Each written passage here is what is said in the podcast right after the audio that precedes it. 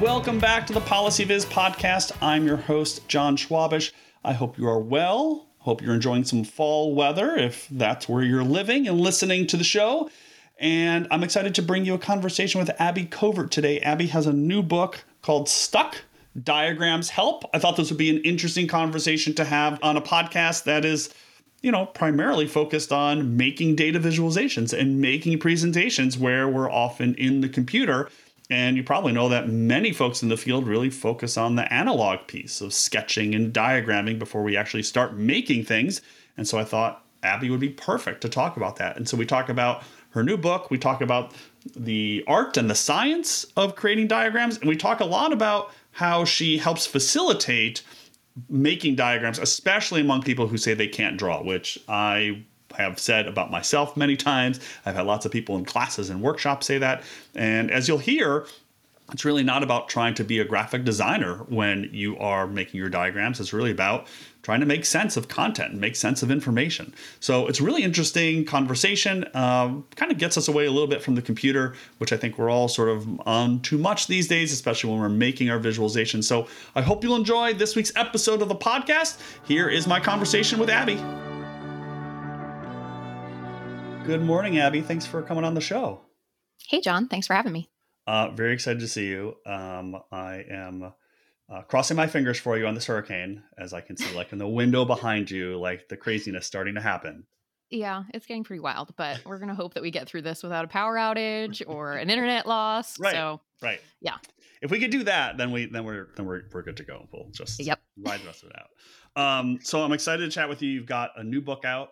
While for probably many people who listen to this show, they're more, you know, coding or working in tools and they're using computers to you know work with data there's still a huge movement in the field to like kind of pause and step back and at least start with some sketching and diagramming. Yeah. So I'm really excited to talk to you about about the diagramming piece. But I thought maybe we would just talk.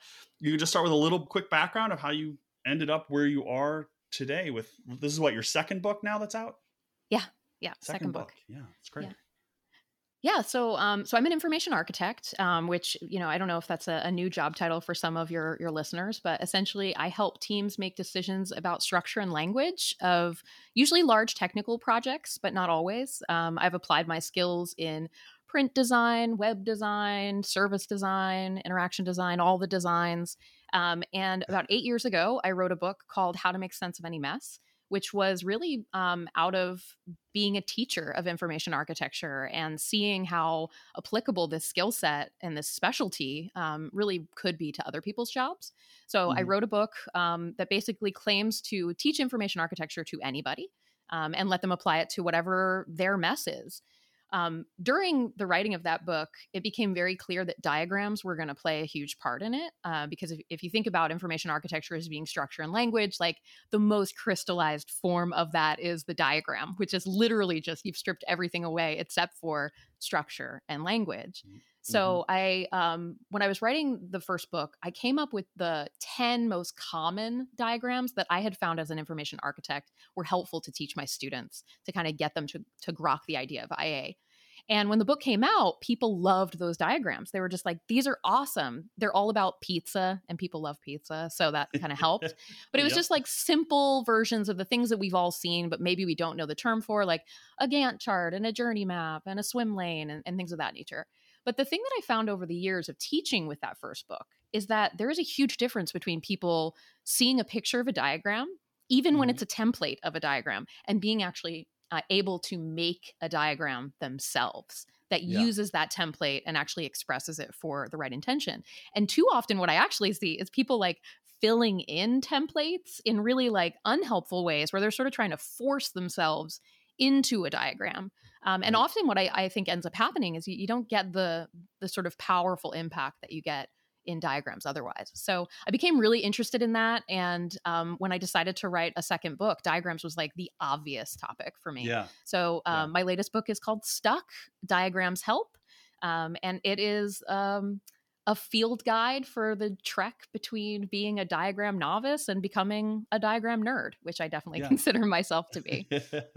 yeah, so I want to get to a lot of this, and but I kind of want to skip ahead because you've already sort of uh, touched on it. So, what do you say to the folks who say I can't draw?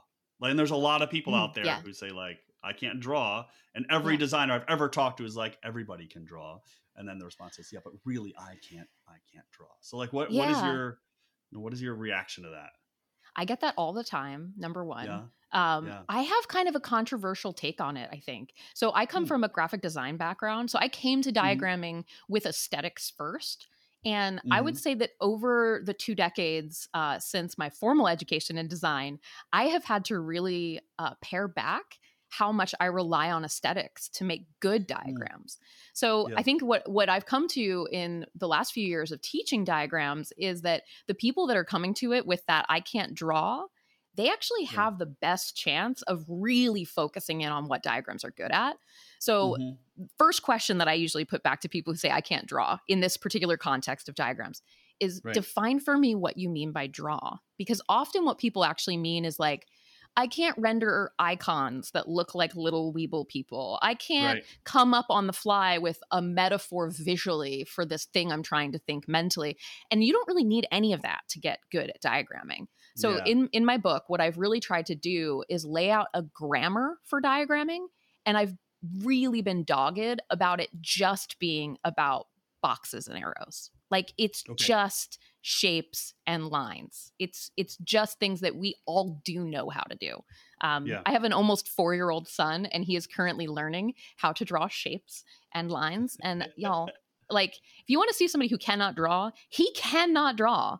And he's very close to being able to make shapes and lines. You know what I mean? And, right, he's not even four. Yeah. So this idea Yeah. that like you would keep an entire tool set from yourself because of this fear of artistic expression, I think is really doing a, a disservice to kind of the field of diagramming. Um, Mhm. and I'm really hopeful that that's something that we can start to kind of demystify for people because there's a lot of jobs where diagrams are really useful and they're even there kind of in the background and they could be so much better if we had more of a focus on that kind of like shared vernacular of how do we make them how do we think about them and how do we make them useful you know i think that that's really at the heart So when you're working with teams uh, and you have someone or multiple people in the room who are like, I can't draw, I'm not going to do this. Like, how do you get the team to? I don't. I I mean, I guess that's kind of like a culture thing, but how do you sort of lower those barriers and, and make people feel comfortable that like it's okay that you can't draw a fancy icon. We're Yeah. drawing boxes here, and that's Yeah. okay. And they don't have to look like they're going to Mhm. be published in a museum, right? We're here to Yeah. work together. Like, how, how do you facilitate that?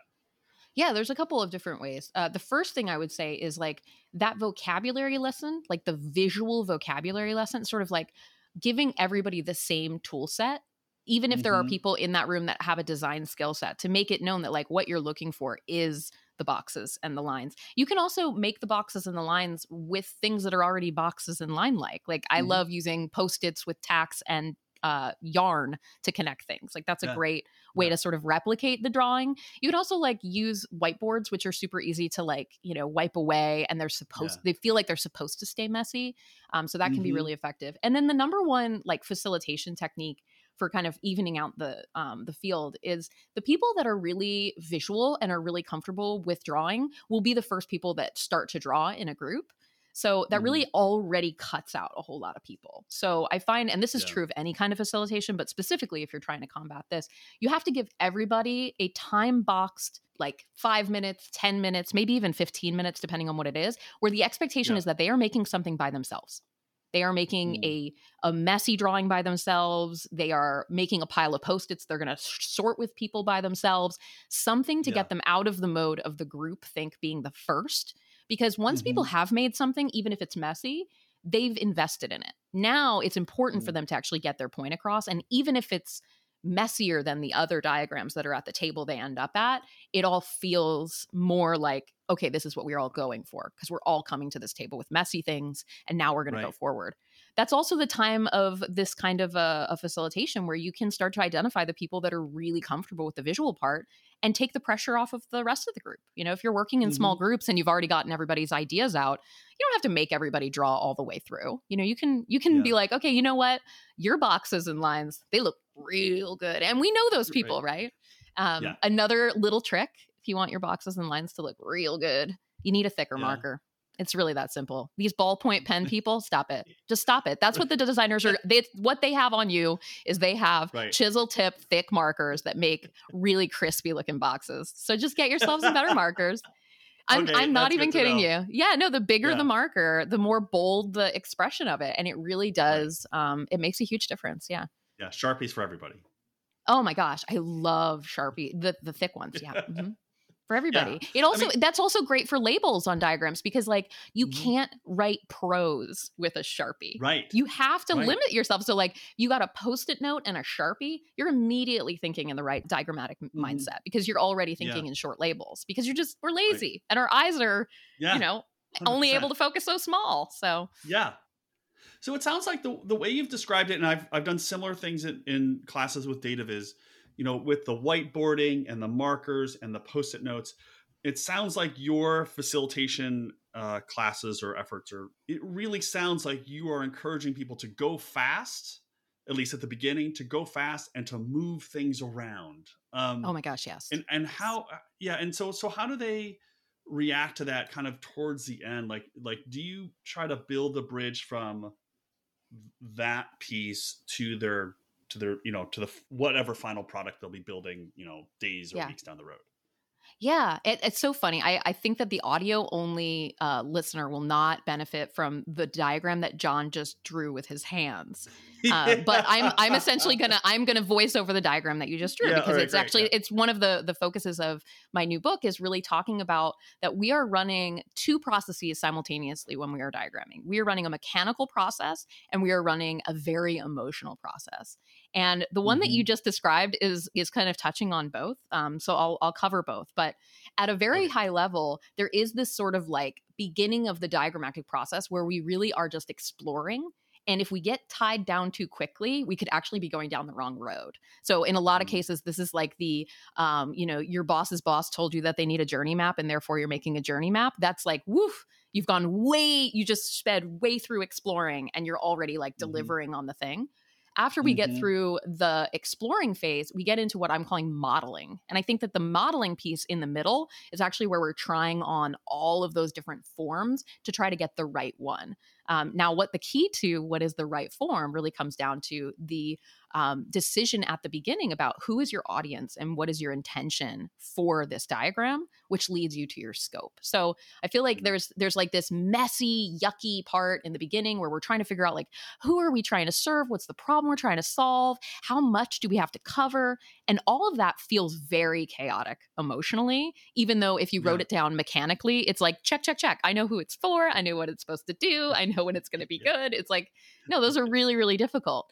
So when we get into the middle, um, we're really starting to like think about what is the structure of this thing? Like, where are these shapes and lines going to go? And like, with the scale that I actually have to work with for this audience, what can I even bring to to bear in Mm. terms of the tool set that I have? Um, and that middle piece, I feel like people have to be reminded that like that's not easy either. Like the trying on of all of those different shapes, we fall in love with the wrong forms. We get mm-hmm. lazy and decide the first one that we pick is the one. We run out of time and make that decision. So there's all these things that we really have to like remind ourselves in the process of making good diagrams.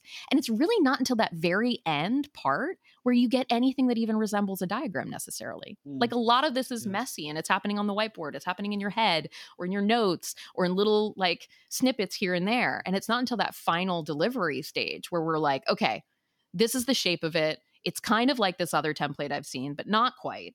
This is what I'm going to Yeah. put into it. And then this is how I'm going to know that it's actually right for this audience. And I mean, that's a really Right. long journey. So yeah, I, th- I think there's there's a lot to kind of like clue people into because it feels like because it's just shapes and lines it should be super easy like if they don't just Yeah, fall right. out of my hands the first time is it worth Yeah. doing and the answer is yes if it doesn't fall out of your hands the first time you're probably on the right path if it falls out the first time and you think it's right it might only be right for you and that's another Yeah. kind of lesson to the the whole game Right. Right. So you've already talked about when when you're when you're working with folks, you there's sort of like the design folks, or they have the design eye, they have sort of the aesthetic, and then there's sort of this other group. And I'm curious, Mhm. uh, maybe I'm more curious about this other group, particularly like the more data analyst, researchy scientist group in there.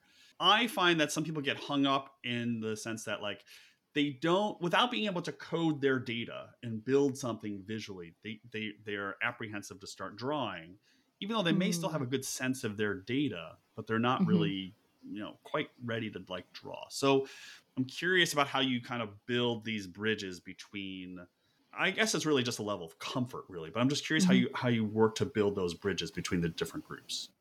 Yeah, I think that it really it comes down to that question of our intention and our audience again. Like I find mm-hmm. that you know when I'm working with with data folks, the audience question becomes really important because often yeah. the audience that we are researching is not the audience that we are presenting the data to that we found out about that audience. So we kind of have like yeah. multiple audiences that we're keeping in mind, um, which really comes down to like the scoping and scaling of the content that we choose to put in a diagram. Like in that mm-hmm. space, we have to be asking ourselves, like, does this audience actually have the background to understand the way that this has been shown to them? Um, and does this mm-hmm. actually make like a helpful version of this?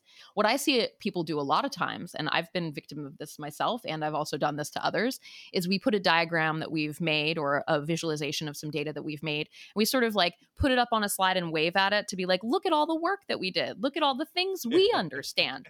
So my first yeah. lesson here is like, that's not a diagram, and it's okay. Mm-hmm. It's also okay that the thing that you took the picture of is a diagram because it makes sense to just you and it makes yeah. you able to be prepared for that moment of presenting it. Whether or not you are inflicting diagrammatic insecurity on that audience by showing them that thing, you know, that's up to your ego uh, to decide. But it's something really important for us to be aware of is like, are we making this diagram only to make sense to us. Because if we are, we can let go of a lot of the stuff that kind of holds us back like with data folks yeah. you know the integrity of data is incredibly important to folks that work in that field as it should be right it's a huge responsibility yeah. well i can understand why they don't want to start to render things that look visual too soon in that process because they don't want to make promises that their data can't keep right that makes a ton of right. sense but yep. i think that they have to come back to that like what do you mean by drawing you know like when we're sitting mm-hmm. at our desk by mm-hmm. ourselves mm-hmm. and we're staring at a cursor versus a blank screen, a blank piece of paper in front of us. We're a little bit more free to do things that haven't been done before and that we haven't totally thought through when we have that paper mm-hmm. and marker moment. Um, and so yeah, I would I would challenge data folks to like if you have to tell yourself you're going to burn the drawing when you're done because it's made a promise that you don't know you can keep, like do it. That's fine. Have a little diagram bonfire at the end of your drawing process. Like that's fine right. if it got you into the the next mode. The other thing that I would say, and I use this with my my own students, is that you can simply give yourself the challenge of always coming up with two ways. Mm. Almost always the trick out of the like, no, I got this default mode. I've done this a million times. It's like, okay, great. Spend whatever time it is to do it that way and then do it one other way. And it will be harder. Mm-hmm. And often that is the more useful way for you or yeah. for the audience that you're trying to reach, depending. Yeah, that's a re- that's a really good idea. Yeah, always have these these two alternatives. I really think uh, you need to start uh, selling T-shirts that say say diagram diagrammatic insecurity on it, just like oh my god, I know white on black, right? just like big bold letters, just like. Um, so, Jon, so, do you do you see the T-shirt that I'm wearing right now? Have yeah, you, yeah, have you I do. Yeah. Words are hard. so yes, I think diagrammatic, diagrammatic insecurity. insecurity. I agree. Yeah. I agree. Yeah. Okay, merch yeah. moment right here. merch moment right there. Yeah. Uh, okay. Uh, hashtag shop the whatever. Um, so uh, you just mentioned paper versus screen. Mm-hmm. Um, mm-hmm. in our emailing before before we started chatting, you had sent me this funny little picture of uh, someone had sort of taken like a map of Florida and like put yarn all over it to sort of mirror like the spaghetti hurricane map, which I thought was yeah. was terrific. And I'm and I'm curious about you know either when you're working with people or just on your own like what are the different tools that you use aside from you know, we've already talked about sharpies and paper and post-it yeah. notes but like do you play around with other forms do you are there digital tools that you use that people might be interested in like what's the array of abby's toolbox that i'm sure is yeah. pretty pretty big Yeah, I try to not go too specific into any tool and get precious with it. Mm-hmm. I used to be a person mm-hmm. that would get like super duper, like, I only make things in OmniGraffle and I will have this mm-hmm. until my death. And I, I've really right. backed off of that. What I really have found most recently is like the first question that you got to ask yourself is really about who you're going to be working with and who you expect to have this diagram at the end of it. Because there's certain tools that are going to lend themselves way better to that. Like if you are going to be collaborating on a diagram with somebody and you're not using one of these collaborative whiteboarding softwares, of which I will not name one because then I'd have to name them all. And, you know, right, yeah. none of them are sponsoring this podcast, I don't think. So, yeah, one of those. Um, but there's also like another one every single minute. So I think like if you're working mm-hmm. within an organization, often the first question is actually identifying which one people already have their login to. Like if you already have a right. login, there is very little differentiation on these platforms for you to be like, oh, well, I use this one because of this, or I use this one because of that. Yeah. Most of them have templates. Most of the templates, uh, to be honest, aren't very good um, and you know mm-hmm. they all have like a slightly different take on on the feature set so the second piece of mm-hmm. advice i would say is like go to the tool that you are the most comfortable in and often what i find yeah. for business people is that that's powerpoint or keynote and that's totally mm. fine you can make beautiful wonderful actionable helpful diagrams using powerpoint yeah. and a lot of it's like drag and drop and like what you see is what you mm-hmm. get which is exactly what that audience needs so i think it's yeah. really important when you're going digital to not slow yourself down um, because then we start making diagrammatic decisions based on the tool instead of based on yeah. our intention. Like,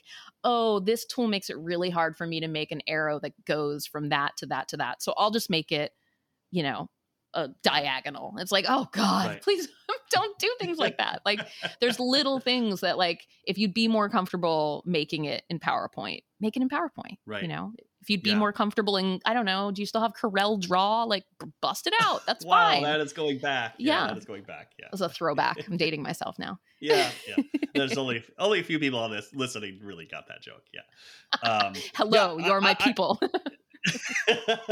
I mean, I, I totally agree. I mean, I am drawn to graphics when they're annotated where the arrow is just a little like has a little curve in it. Like i'm just drawn those things right? Like because mm-hmm. yeah the diagonal arrow the straight line is like eh, okay yeah i could draw you're you're adding you're actually adding cognitive load every time you do something like that. And i think that like i talk mm-hmm. about that in the the craft section of the book about like there's little decisions that we make that are lazy diagramming that we think, ah, what's the big deal? But those things actually add up to a cognitive load that we're then placing on our user. I mean, imagine if you're like, mm-hmm. imagine if the arrow in your diagram is a garden path and you've decided that rather than work that garden path around the building so it wasn't obstructed you wanted to run it through three other paths and you're going to make them jump over a little a little nub every time you do it like yeah why just go around so i feel right. like there's things that we do because it's easier for us but then we pay later on because we actually lose understanding along the way with the people that we were intending to reach so that's like a decision yeah. that like sure go diagonal across all the lines when it's you making a diagram for you and you're moving really fast but when you decide to like clean that up to be helpful for other people that's one of those decisions mm-hmm. you're going to want to revisit because if you take it as the default like this is the most clear way you might be missing an opportunity to do a little bit more work for your user that gets you mm-hmm. a lot mm-hmm. more close to the intention that you have uh, for what you want to share with them. Right. And so, how do you think about this evolution? I was going to say trade off, but it's not as an evolution between what I draw. I draw a box with an arrow to another box to another box. But then when mm-hmm. I when I and, and I'm satisfied with that, I've built two of them, but I'm satisfied with one of them, right? And I get to the thing, but you know, I'm going to build the arrow is not going to be just a diagonal line. I'm going to draw it as a curvy arrow because it just looks better and mm-hmm. engaging. Mm-hmm. Like, how do you think about that? And and do do the non-design folks we've been talking about do they need to seek out the design folks to get to that engagement mm-hmm. piece? I think that there is a certain level of attention to graphic design and kind of gestalt principles that you will get into as mm-hmm. you start to make diagrams that you want to like live on as objects that multiple people use. Like the curved arrow is a really good example. I'm thinking about like the principle of similarity is something that that mm-hmm. might come up. Like if every other line and arrow in your drawing is straight and all of a sudden you have a curvy yeah. one, every person that right. you show that diagram to is going to go why is that one curvy? Well, you see right. that happen all the time with things like color. I mean, I was in a critique with a student recently and the the whole room was trying to figure out why this person had used color and what it was supposed to mean. And when it finally got her time to like, you know, tell us what she meant, you know what it was? She thought it jazzed it up. That's all. She just made things different colors because, like, it looked cool to her. Cool. Um, meanwhile, it created this like rash of misinformation about her diagram because yeah. we were all like, well, maybe maybe these ones are connected in this way and like we're just projecting mm-hmm. stuff but that's what humans do like when yeah. humans see a gap in the information that is provided they will try to fill it and sometimes the things that we come yeah. up with to fill it are wrong and ridiculous and yeah. you know in your cur- in your curvy arrows case that could be something like to you you're like god that looks really good or like i want to draw attention to it but unless you have a really good rationale for why it's different than the other ones it might not actually be the most effective strategy right um, so I want to just I just want to uh, kind of go back to the beginning um, okay. before we close up. So you had uh, you defined for everybody information architecture, and there's another term that I found using mm. you use on your website, sense making, which I which I think I know what it is, but I wanted to ask you to kind of define that for folks in particular in this area that we've been talking about of, of drawing and diagramming. Yeah. Oh, such a great question. So, first of all, I don't think that anybody really has this term like nailed. And if you look mm-hmm. up the mm-hmm. term sense making, you're going to see a plethora of attempts at it. You'll also see like hyphenated, not hyphenated, all, all the things. Um, yeah, so, yeah. at its core, I think, but I think what we're trying to get at with when people talk about sense making is that there's this thing that we're doing that's not quite making things but it's not not making decisions about what things we're making and like what do you call mm-hmm. that um, and so essentially i think that sense making is about influencing interpretation. Um, this was a, a, topic that i got to speak with one of my my favorite co-authors dan klyn at the ia conference this last year about really when we think about information architecture practice there are two simultaneous practices within that one of them being sense making and the other one being placemaking and mm-hmm. understanding the relationship between those two wholes, we think ultimately determines whether or not you're practicing information architecture holistically. So, what mm. we've identified in ourselves is that, like, over the course of my career, I've gone really deep on sense making. And Dan, who's a bit more of an architecture nerd, he's gone really deep mm-hmm. on placemaking. And so now we're, you know, multiple decades into our careers and uh, a decade and a half working together as collaborators. And we're going, hey, there, there's actually something here that's not quite figured out yet. Like it, there was right. a time when it would be described as like um, West Coast versus East Coast IA. There's been like a big IA versus little IA discussion. So there's been like many different attempts at like cutting this thing out into pieces that we can then you know talk with each other about. And I think the sense making placemaking duality is something that I'm I'm really interested in right now. Um, but ultimately, the yeah. reason that I think it's important for for diagrams and you know for anybody working with data is that it's really admitting that information is not the same as content and that mm-hmm. the information in your user's mind is not actually something you can put there. You can only influence it. So when, when I'm talking about sense making influencing interpretation, that's really what I'm getting at is it's like it's not as cut and dry as like put this message in the user's brain. Like we all know that we right. can't do that. But what can we do to influence their interpretation of the thing that we do show them, which is content? Um, which yeah. you know obviously is driven by data and, and all that. So I think like the division between information, content, and data is a super interesting distinction that not enough practitioners yeah. really start to get into. Like there's a conflation of those three terms to all kind of mean the same thing.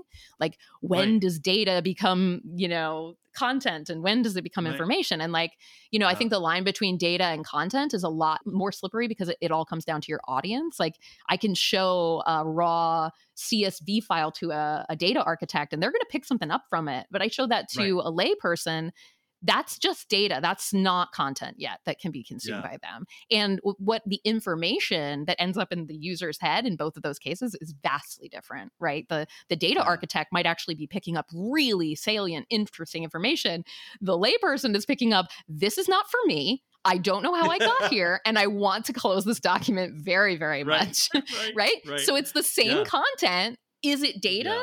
Well, the information is definitely different. Um, so yeah, yeah, I think like sense making and placemaking both kind of like ask these really large questions of like we're influencing things that are in people's minds. How do we do that? Like responsibly, accurately, uh, consistently, efficiently? Like that's a really big problem set. And I think that we're finally getting to a place where the things that we're being asked to design are complex enough that we actually do need to start to think about those things because you're starting to see teams yeah. that are way overweighted to one side or the other mm-hmm. right like they're right. really great at understanding their user and modeling out ideas but then they can't execute for crap you know or the opposite yeah. is true where you're like moving way too fast and you're making places all damn day every day and they don't make any sense to your users right mm-hmm. so we're sort of like getting into this interesting space of teams that are trying really hard but failing because they're not able to balance those two halves those halves yeah really i mean i think you have the topic for your third book i mean i think I, I that's that is yeah like we'll just drop it right here on Jon's podcast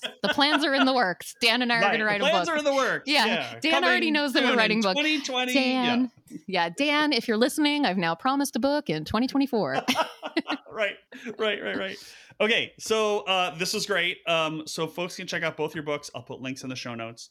Um, Thank you. Where else can they find you and read more about your work?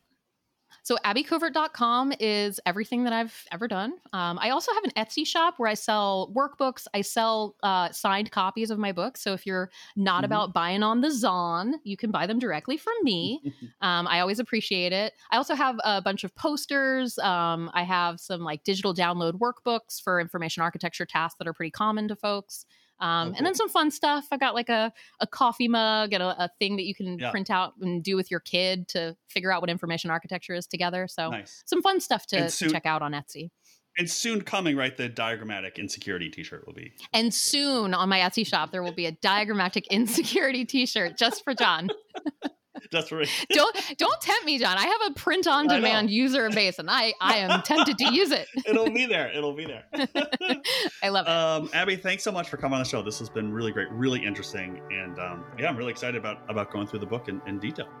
Awesome. Thanks for having me.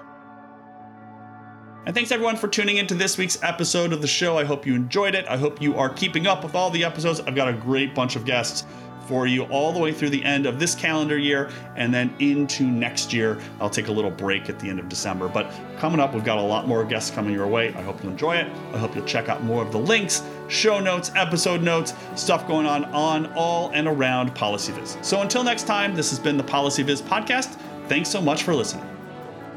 A whole team helps bring you the PolicyViz podcast. Intro and outro music is provided by the NRIs, a band based here in Northern Virginia. Audio editing is provided by Ken Skaggs. Design and promotion is created with assistance from Sharon Sotsky Remirez, and each episode is transcribed by Jenny Transcription Services.